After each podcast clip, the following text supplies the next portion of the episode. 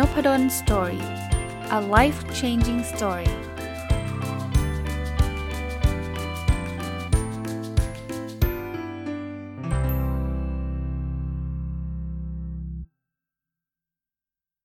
สวัสดีครับ ยินดีต้อนรับเข้าสู่นพดล story พอดแคสต์นะครับ แล้วก็ทุกเช้าวันเสาร์นะครับ สัปดาห์ละครั้งนะครับ สวัสดีเข้ายินดีต้อนรับเข้าสู่รายการ weekend entrepreneur นะครับ ก็เช่นเดิมนะครับ ผมจะ แบ่งเป็น 2 part ตอนนี้นะครับ ในในสัปดาห์หน้าจะต้องมีการเปลี่ยนแปลงแล้วล่ะนะครับเพราะว่าสัปดาห์ที่ผ่านมาตั้งแต่เปิดมาเนี่ยผมจะมี part แรกก็คือเป็นความรู้ต่างๆนะครับและ part ที่2เนี่ยผมก็จะเอาตัวอย่าง weekend entrepreneur นะครับซึ่งที่ผมบอกจะมีการเปลี่ยนแปลงเพราะว่าหนังสือที่แนะนำเรื่องของงานพิเศษนะครับหรืองานที่เป็นพาร์ทไทม์เนี่ย วันนี้น่าจะจะหมดละนะครับ แล้วก็ไล่เรียงมามันก็มีเยอะมากนะครับ เดี๋ยวผมลองคิดดูอีกทีนึงว่าสัปดาห์หน้าเนี่ยรูปแบบรายการจะเป็นรูปแบบไหน แต่ว่ายังมาทุกสัปดาห์เหมือนเดิมนะครับ อาจจะเป็นเรื่องความรู้ล้วนๆเลยที่จะมาแชร์ หรือว่าเดี๋ยวลองดูก่อนว่าจะเป็นลักษณะของการสัมภาษณ์คนที่เป็น weekend entrepreneur หรืออะไรแบบนี้น่าจะน่าจะเป็นประโยชน์นะครับ วันนี้เนี่ยจะครึ่งแรกเนี่ยจะมาจากหนังสือที่ชื่อว่า work in the gig economy นะครับของคุณ โทมัสโอปองนะครับบทที่จะามาฝากวันนี้จะเป็นเรื่องอบทที่ 3 นะครับชื่อบทว่า how to build your independent brand and strengthen your reputation as a gig worker นะหรือใจความหรือความหมายสั้นๆ คืออย่างนี้ฮะ คือคนที่จะทำวิกเอนองเทอร์เ n อร์หรือจะทำเป็นผู้ประกอบการวันหยุดเนี่ยนะครับ อย่างหนึ่งที่จะช่วยท่านได้มากเนี่ยคือท่านมีแบรนด์ส่วนตัวคำว่ามีแบรนด์ส่วนตัวพูดให้ง่ายกว่านั้นอีกก็คือเป็นที่รู้จักอะ สมมุติอย่างนี้ท่านอยากจะรับจ้างถ่ายรูปนะครับในวันเสาร์อาทิตย์นะถ้าท่านเป็นโนเนมสุดๆ เลยเนี่ยโอกาสที่คนจะมาจ้างท่านถ่ายรูปก็อาจจะน้อยหน่อย ไม่ใช่ว่าไม่มีนะครับอย่างน้อยๆพ่อแม่พี่น้องเราหรือเพื่อนฝูงเราก็อาจจะมาจ้างเราได้นะครับ แต่ถ้าท่านอยากจะอยู่แบบยั่งยืนหน่อยนะเราจะมา expect ว่าจะมีเฉพาะพ่อแม่พี่น้องหรือญาติ หรือเพื่อนสนิท เราคงอยู่ได้ยากอะ่ะเขาจะถ่ายรูปอะไรกันทุกสัปดาห์นะ ราะฉะนั้นเนี่ยสิ่งที่เราควรทำคือเราควรจะต้องทำให้ตัวเองเป็นที่รู้จักว่า เออ ถ้าเกิดอยากจะถ่ายรูปเนี่ยลองมาติดต่อคนนั้นคนนี้ดูซินะครับนั้นในบทนี้เขาก็สอนฮะว่าเราจะสร้างชื่อเสียง หรือจะเรียกว่า personal brand อย่างไรนะครับ personal brand ก็คือแบรนด์ส่วนตัวนะเขาแนะนำแบบนี้ครับ ตอนแรกสุดเนี่ยให้เราเริ่มต้นจากการตั้งเป้าหมายก่อนนะให้เราเริ่มต้นว่า เออเราเรามีเป้าหมายยังไงนะครับ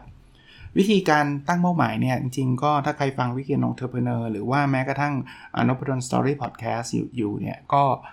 ก็คงได้ยินรูปแบบหลาย ๆ รูปแบบมาแล้วนะครับท่านจะเป็น OKR ท่านจะเป็นอะไรก็แล้วแต่นะครับนะก็ก็ตั้งได้นะแต่ประเด็นคือตอนนี้เราพูดถึง weekend entrepreneur เราก็คงต้องตั้งที่มันเกี่ยวข้องกับ weekend entrepreneur เป็นหลักนะว่าท่านต้องการอะไร เช่น ท่านอยากได้รายได้ได้เท่าไหร่นะลักษณะของ goal อีกอันนึงก็ พูดมาโอ้โหผมว่าเยอะมากนะครับในหนังสือเล่มนี้ก็พูดนะเช่นการใช้ลักษณะที่เรียกว่า smart goal นะ smart ก็เป็นตัวย่ออพูดอีกทีก็ได้นะ specific measurable attainable realistic แล้วก็ time bound นะ specific ก็คือ goal มันต้องชัดเจนอย่าบอกว่าสำเร็จอยากเป็นนักถ่ายรูปที่สำเร็จอย่างนี้ไม่ specific สำเร็จแปลว่าอะไรต้องชัดเจนนะ measurable ก็แปลว่ามันวัดได้นะครับ เช่นมีรายได้อย่างต่ำเท่านี้บาทต่อเดือนออกมาเลยนะ attainable คือไม่ใช่ว่าตั้งโกที่มันเวอร์วังอลังการจนกระทั่งเรารู้สึกว่าเป็นไปไม่ได้อยู่แล้วนะยังไม่เคยทำเลยแล้วบอกว่าจะมีรายได้ 50 ล้านบาทต่อเดือน อันนี้มันก็ไม่ไม่ attainable นะ ตัว A นะครับ ตัว R realistic นะครับ ก็มันต้องอยู่ในพื้นฐานของความเป็นจริงนะ แล้วก็ตัว T คือ time bar ก็คือมีระยะเวลาชัดเจนนะครับ เพราะฉะนั้นเนี่ย เราลองตั้งโกกันนะครับ เอาง่ายๆไม่ต้องเยอะนะครับ ถ้าให้ผมแนะนำเพิ่มเติมก็คืออย่าไปตั้งโกแบบ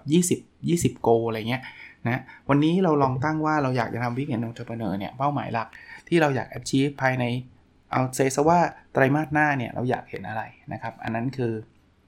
คือมุมแรกนะมุมที่ 2 นอกจากการตั้งโกแล้วอะเขาบอกว่าเเราควรต้อง think like an entrepreneur นะครับ think like an entrepreneur แปลว่าอะไร แปลว่าเราต้องมีแนวคิดที่เป็นแนวคิด ของผู้ประกอบการ อย่าลืมนะครับ ตอนนี้เราไม่ใช่ว่าเราจะทำเพื่อความสุขอย่างเดียว เพราะว่าถ้าทำเพื่อความสุขถ้าจะไปถ่ายรูปอยากอยากถ่ายอะไรก็ถ่ายไปครับ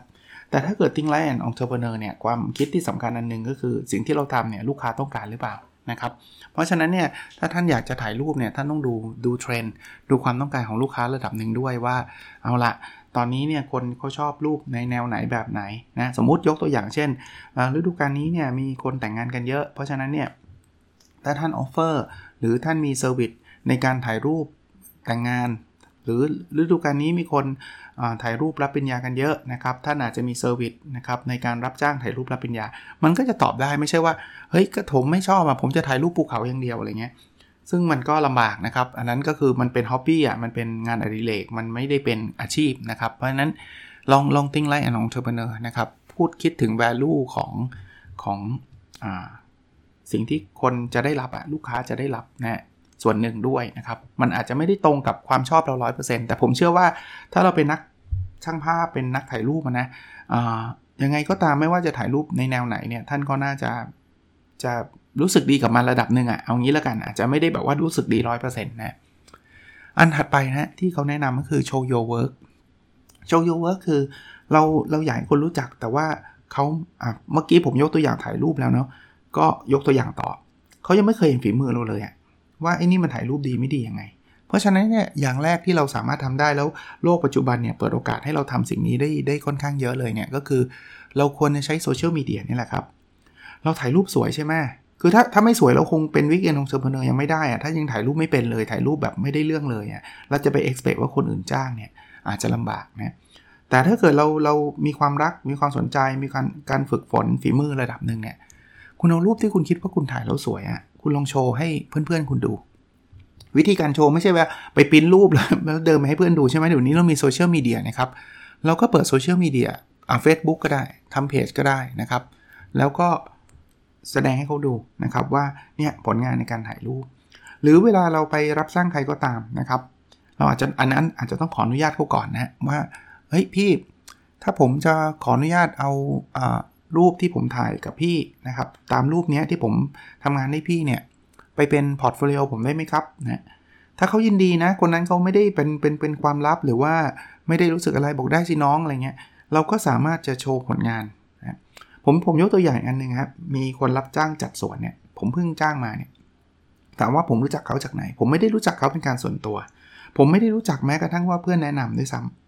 ผมก็ไปเสิร์ชดูเรื่อยๆฮะว่าแต่งสวนยังไงอะไรเงี้ย แล้วผมก็ไปเจอ Facebook Page เขานะเสร็จแล้วเนี่ยสิ่งที่ผมตัดสินใจเลือกเขามาก็คือ ผมเห็นรูปที่เขาถ่าย เวลาเขาไปทำบ้านคนนู้นคนนี้ แล้วเขาก็เอาโปรไฟล์ของลูกค้า ซึ่งเขาก็คงต้องขออนุญาตจากลูกค้านะครับ ว่าขออนุญาตเอามาลงเพจเนี่ยเขาก็เอาโปรไฟล์เหล่านั้นเนี่ยมาลงแล้วผมเออมันมันตรงกับความต้องการเราต้องการสไตล์แบบเนี้ย มันจะดีกว่าการที่เราจะแบบเห็นแต่ชื่อบริษัท หรือเห็นแต่ชื่อคน แล้วก็ เอ๊จะให้เขาทาดีไม่ทำดี ถึงแม้ว่าเขาจะมีรีเฟอร์ว่า ผมเคยทำงานให้กับลูกค้าหมู่บ้านนั้นหมู่บ้านนี้ ซึ่งเราก็ไม่รู้เนื้องานเป็นแบบไหน เพราะฉะนั้นเนี่ย show your work เนี่ยจึงเป็นสิ่งที่สำคัญนะอันสุดท้ายนะครับเเขาใช้คาว่า you are your reputation ก็คือ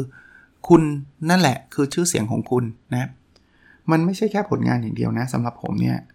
ความเป็นตัวตนของเราเนี่ยแหละครับจะจะเป็นตัวยืนยันเลยว่าเราเนี่ยเป็นที่น่าสนใจมากน้อยแค่ไหน ผมยกตัวอย่างเช่น คุณผมเห็นแล้วโอ้โหรูปสวยมาก แล้วผมทักไปแล้วคุณแบบไม่สนใจเลย ทักไปในอินบ็อกก็ไม่ตอบ เขียนกลับไปหา 3 รอบก็ไม่ก็เงียบ อย่างเงี้ยมันคือชื่อเสียงอย่างแรกก็ผมไม่ประทับใจละ ถ้าผมเป็นลูกค้าเนี่ยผมโอ้โห ขนาดนี้ยังไม่ได้เป็นลูกค้าเลยนะ นี่สนใจนะ นี่ถ้าสมมุติว่าทำแล้วต้องการให้ ตามมาเก็บงานเนี่ยจะติดต่อยากขนาดไหนนะเพราะฉะนั้นเนี่ยระวังให้ดีนะครับโปรไฟล์ในโซเชียลมีเดียในเพจเนี่ยเวลาเราจะทำ weekend entrepreneur เนี่ยต้องมั่นใจนะ ว่าสิ่งที่เราสื่อไปเนี่ย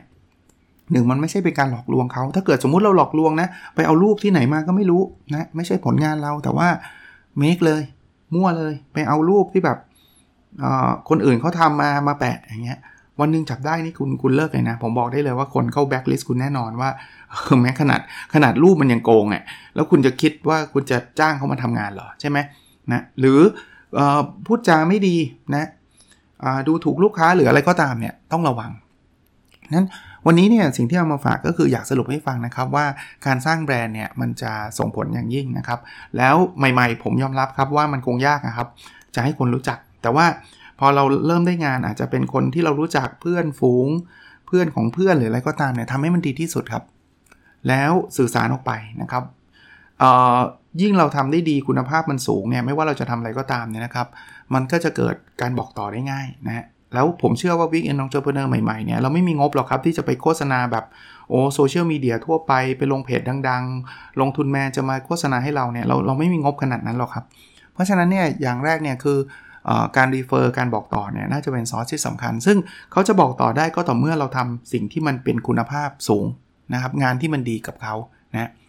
สรุปให้ฟังอีกครั้งนะครับ เริ่มต้นจากการตั้งเป้าหมายนะครับ ชัดเจนว่าเราอยากได้อะไรนะครับ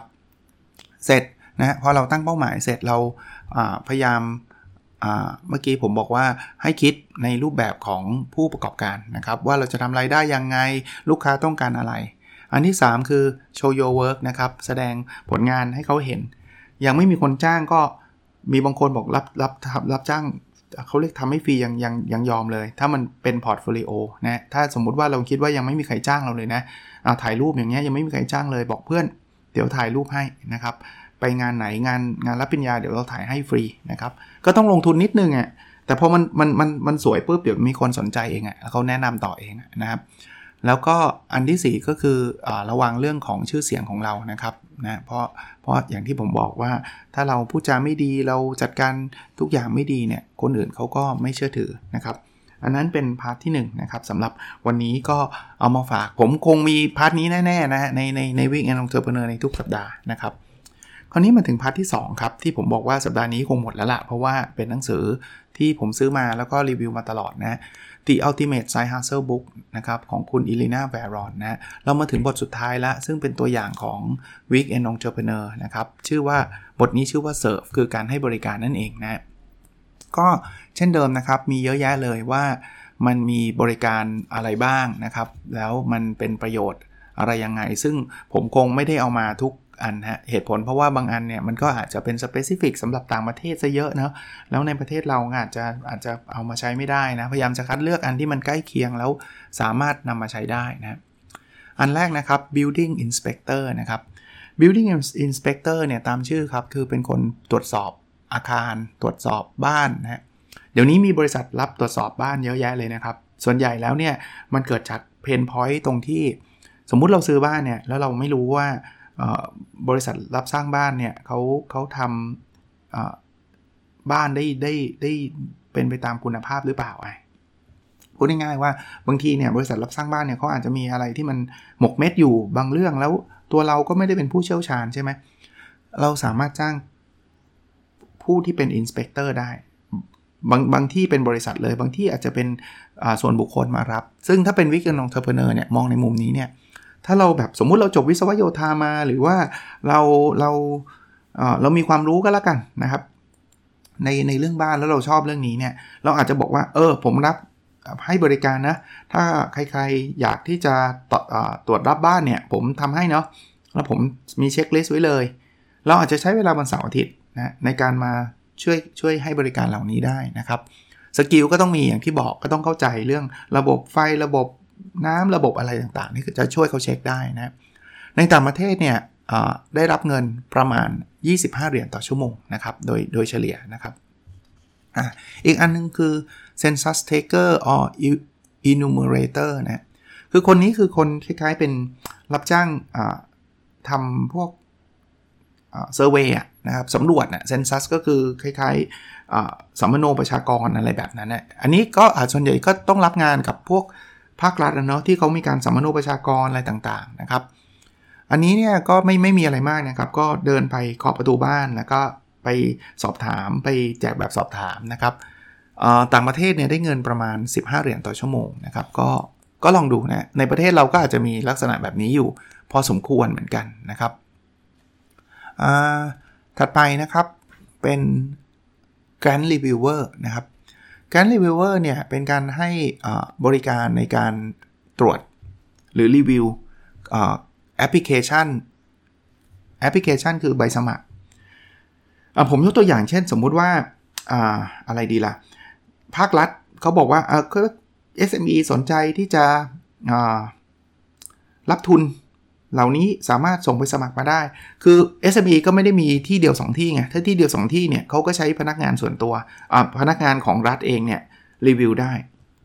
บางที่ส่งมา 5,000 แห่ง 20,000 แห่งอย่างเงี้ยเเขาก็เปิดรับเลยครับว่า เฮ้ย ถ้างั้นเนี่ยเปิดรับคนมารีวิวเบื้องต้นนะครับ รีวิวตามเช็คลิสต์ที่เขาบอกนะว่าเข้าขายหรือเปล่าอะไรหรือเปล่านะก็ต้องติดต่อเขาบอกว่าถ้าถ้าในต่างประเทศเนี่ยก็จะมีเว็บไซต์ทางภาครัฐที่เขาเปิด รับสมัครคนกลุ่มนี้นะระดับหนึ่งทีเดียวนะครับโอ้โหได้เงินไม่น้อยนะครับเขาบอกว่าบางบางที่ได้เงิน 125 เหรียญต่อแอปพลิเคชันต่อใบสมัคร1 1ใบนะครับ ก็แวรี่อยู่ประมาณนี้นะครับโอเคนะอ่ามาดูอันถัดไปนะครับที่สามารถสร้างเป็นรายได้ได้นะครับ อันนี้หลายคนอาจจะทำแล้วด้วยซ้ำเป็นเลฟรีครับเลฟรีคือเป็นกรรมการนะครับ แต่ว่าไม่ได้เป็นกรรมการอาชีพนะ เช่นสมมุตินะ มันมีการแข่งขันระหว่างกีฬาสีในในในอะไรดีละ่ะในบริษัทอะไรเงี้ยนะครับ คนที่มีความรู้ ในเรื่องของกีฬาเนี่ยก็สามารถจะมาเป็นกรรมการให้ได้นะครับ ก็แล้วแต่นะครับกีฬาอะไรก็ได้ หรือใครจริง ๆ ใครเป็นกรรมการอยู่แล้วนะครับ เป็นอาชีพนะวันเสาร์อาทิตย์ว่างๆก็อาจจะไปรับเป็นรับจอบอะมาทำหน้าที่ตัดสินในกีฬาต่างๆนะครับ ซึ่งก็แล้วแต่ว่าเราจะช ชื่นชอบกีฬาอะไรนะครับ ในต่างประเทศเนี่ยการเป็นกรรมการได้เงินประมาณ 30ถึง125 เหรียญต่อเกมนะครับ หรืออีกงานหนึ่งนะครับที่บางทีอาจจะไม่ต้องการความเข้มข้นถึงขนาดจะต้องมีกรรมการนะครับ อันนี้เป็นอาชีพที่เขาเรียกว่า หรืองานที่เรียกว่าเป็น scorekeeper นะ scorekeeper คือคนนับแต้มนะครับถ้าเป็นกีฬาฟุตบอลเนี่ยคนนับแต้มอาจจะไม่ได้มีความสำคัญมากเพราะว่ามันมันยิงกันไม่บ่อย แต่ถ้าสมมุติว่ามันเป็นบาสเกตบอลอะไรเงี้ย แล้วมีการแข่งขันกันเนี่ยคนนับแต้มอาจจะอาจจะช่วยได้นะครับ ก็แล้วแต่กีฬาอะไรก็ตามนะครับ ที่เราสนใจ อันนี้อาจจะไม่ต้องรู้กฎระเบียบอะไรมากนักนะครับทำหน้าที่นับแต้มเนี่ยก็สามารถทำได้จริงๆในต่างประเทศเนี่ยได้เงินถึง 10 เหรียญนะต่อชั่วโมงนะครับนะแล้วแต่นะครับเขาบอกบาสเกตบอลเนี่ยได้ได้ถึง 30 เหรียญด้วยซ้ำเพราะว่ามันทำแต้มกันเยอะนะทำแต้มกันบ่อยนะครับวันนี้อาจจะไม่ยาวอะไรมากนะครับ ก็คิดว่าน่าจะเป็นประโยชน์เช่นเคยนะครับ แล้วเราพบกันในพิสดถัดไปนะครับ สวัสดีครับ n